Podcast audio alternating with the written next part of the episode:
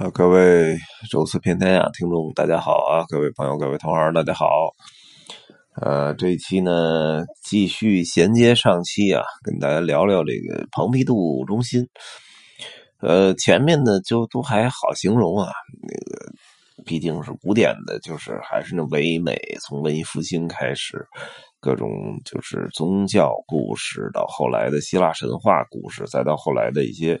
宫廷贵族肖像画、生活画，再发展到后来的风俗画、风景画，啊，大致是这么一个路线啊。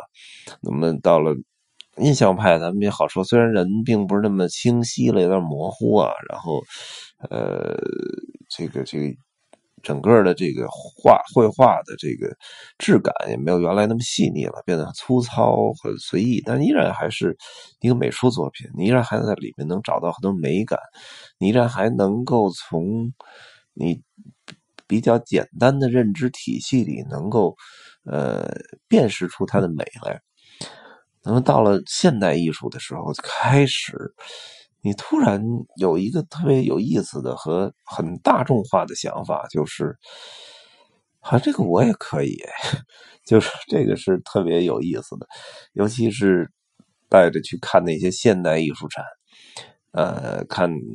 尤其走进蓬皮杜中心，我曾经带团进去过几次，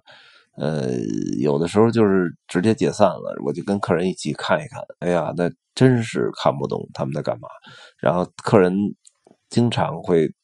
这个听到的评论就是这个我也行，那个我也行。有关现代艺术怎么创作啊，我们这里就不多说了。但是我觉得还是再说一下这个转变的这个转折点吧。啊，一个呢就是我们说的，哎，奥赛美术馆的这个呃艺术的时段濒临结束，那么整个的。巴黎那个时代已经就陷入到了大概在一战前的那种，呃，有什么各种各种小小规模战争冲突的那种状态下了，啊，那么很多欧洲的财富哈都都流向了更新兴发展的美国，那么在。呃，一次世界大战之后，更多的财富以及名人、艺术家也都向美国迁徙啊，那边并有更安全的创作环境啊。同时呢，呃，还有更多的富人可以去给你买账啊。所以，整个这个现代艺术其实，呃，在早期的时候就是一次从巴黎向纽约的搬运啊。那么，再说一个转折点呢，就是呃，照相技术的更日趋成熟以及。呃，电影都出现了啊。那么原来呢，我们说那个前面那个点上，可能只是成像技术而已，它只是能把这个人呃比较清晰的反映在这个胶片上，然后通过洗印这个照片，大家能够看到自己的非常真实的形象，但也仅仅是这样而已啊。那个时候相纸也很粗糙，包括成像技术也很弱。啊，同时呢，呃，照相的这个这个耗费也非常昂贵，呃，有些甚至于不低于一些小的画家给你现场画一幅肖像，啊，那么再一个呢，就是呃，只有黑白没有彩色的，所以这些印象派画家开始用那种非常绚丽的色彩来表表述你所看到的一个世界啊，就是因为相片还是或者说照相技术还是处于很初级的阶段，那么到了。我们后边说这个转转折点的时候，那么照相技术已经非常的丰富了，同时有彩色的照相了，啊，那么同时照相清晰度，包括耗费的这个这个这个呃钱也变得特别少了，啊，然后同时有这个可以把胶片转起来，哈，一秒钟走二十四格，能看到这种连续性动作。那么这一点就是原来德加画的那种什么舞女啊什么的那种很很飘逸的很有动作的那种感觉，就这这个你都可以用照片或者电影表现出来了。那么这个时候啊，那么艺术就应该再一次变化了，因为呃技术革新了啊，那么你这个艺术也要随着这个技术革新再再进步。那么这个时候，首先做出改变的一个是梵高，一个是马蒂斯，这两个人开始用大量的那种，就是在现实生活中不太可能使用到的这种很冲撞色，来冲击你的这个眼球啊。首先是色彩的变化啊。那冲撞色一般就是说我们不太好在同时在一一张画纸，甚至就是大家穿衣服的时候不太好同时能够驾驭的两种啊对冲的颜色啊。那么一一一组是黄色和蓝色，还有一组就是红色和绿色。那梵高的很多画啊。闭眼能想象，就是黄色、蓝色，星夜呀什么这这种啊，然后马蒂斯就用的是另一种，就是红红配绿，但是他驾驭的就也是非常好啊。所以从梵高和马蒂斯开始，到后来的毕加索这个时期，基本上是啊，从印象派开始向呃这种，或者从后印象派吧，开始向这个抽象派的一个转折点啊。那么马蒂斯和毕加索啊，也是这个博物馆里都能看得到啊，尤其马蒂斯啊。那么，所以从蓬皮杜中心开始，我们就说现代艺术的开始起点就是马蒂斯和毕加索。马蒂斯的画已经都很难看出什么什么很很很很很明明快的、很真实的人物了。它更多的就是色彩，然后人物也变得很粗糙，但是你看起来还是很有感觉，很多人还是能看懂。到毕加索其实初期的时候也能看得懂啊，到后期你就晕了啊，因为初期的时候毕加索画还是很漂亮，拿烟斗男孩啊，还有什么这一些画，确实真实感也有。但是后来毕加索就开始玩别的了哈，然后还尝试过很多不同的各种派别、各种感觉啊，因为他活的时间也很长啊，接触很多不同类型的艺术家，他尝做了很多不同的尝试。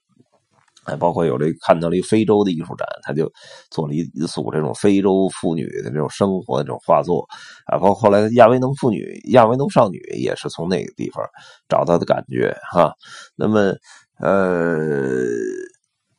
毕加索最著名的就是那种很有三 D 效果的那种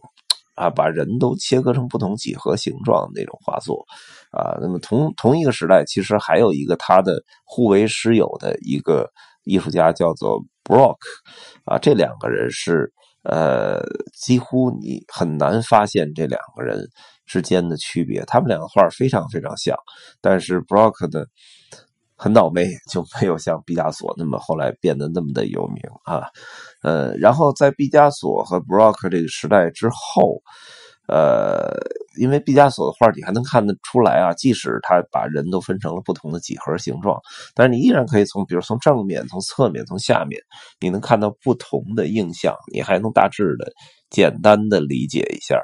啊。那么再往后呢，就真正进入了抽象的艺术。那么什么叫抽象的？就是实际上我们之前看到所有画作都是具象的，我我画一个人就是一个人，我画一棵树就是一棵树。而抽象的是把这个这个画作把这些东西从具体的具象里面抽离出来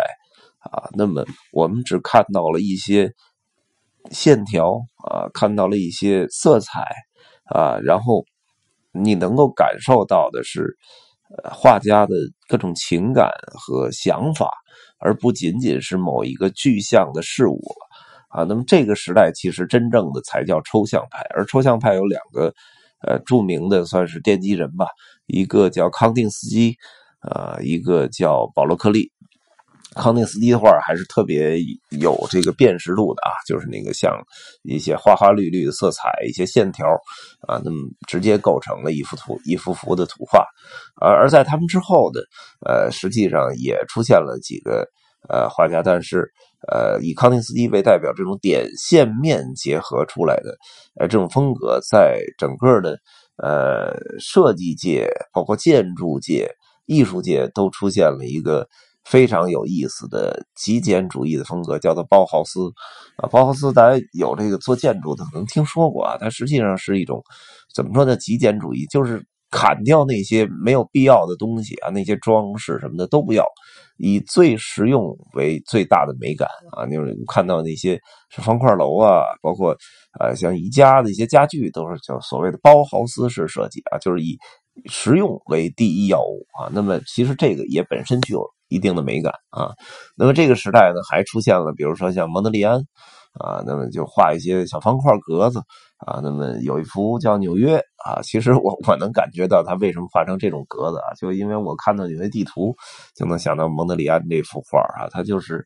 呃，第五大道就是这个横的第几地大道，然后竖着的这些个大道，然后把纽约切成了一个一个的小方块。那么还有呢，再往后的发展呢，就变得特别随意了。那么以杜尚为代表，把一个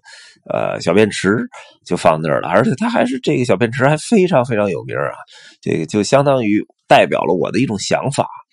啊，那小便池它还就是一个杂货店买的，还不是说自己创造出来的，所以就如何去表达自己的想法、观点和思考啊，那么这个变成了后来的无论是绘画还是艺术的一种表现形式啊，所以在看现代艺术的时候，你需要呃，你需要先了解一下艺术家的生平啊，然后再了解一下艺术家的思考，然后再。回来去看这个作品，你可能才能感受到这些呃冲击和他想要传达给你的感情啊。那么呃，在之后，比如说有几个还比较有名，比如罗斯科，都是大大。的各种大小的色块啊，那么比如说波洛克就是甩画啊，就拿笔在上面就是甩啊，能甩出一幅画来，而且卖一卖还能卖好几亿啊。那么再后面呢，还有就是那个比较有名的一个叫安迪沃霍啊，就是安迪沃霍尔啊，他用丝网印刷的技术啊，开始把整个的绘画又颠覆了一次。啊，那么他做出什么玛丽莲梦露啊，什么毛泽东啊，什么包括那些什么金汤宝罐头啊，可口可乐啊，他就用这些生活的东西。他的化石已经不是在呃这个这个这个什么 art studio 了，就是已经在 factory 来做了哈，所以这个是非常有意思的。那么他之后呢，其实整个这个呃就是为后来的美国漫画奠基了。而后来，美国的漫画又慢慢就是影响到日本，就是有还有日本漫画的一个体系。那么到了现在的这种绘画艺术啊，所以这个大致是一个现代艺术的发展的一个脉络吧。另外呢，大家也要区分一个词，一个叫做现代艺术，一个叫当代艺术。那么，呃，蓬皮杜中心主要展示的，尤其是呃在三层它的固定的展览的这个空间内，主要向你展示的还是现代艺术，它叫做 modern art。而这个当代艺术，它一般会在呃蓬皮杜下边两层来临时性的展览一些不同的艺术家啊，这个这个展出的东西，那些东西你很多可能根本就看不懂，一堆碎纸啊，什么很多电线呐，这种，哎，这个呢叫做当代艺术。当代艺术还是需要让大家去鉴赏，所有人都。所有的艺术家，所有的人都很喜欢的作品，它可能才会变成经典。而有大量的东西可能并不能被人接受，还或者还在接受大家的检验。那么，这个当代艺术叫做呃 contemporary art 啊，这个还是有区别的。那么，在欧洲现在有很多的展览啊，我们后面这个这个团可能也要去到的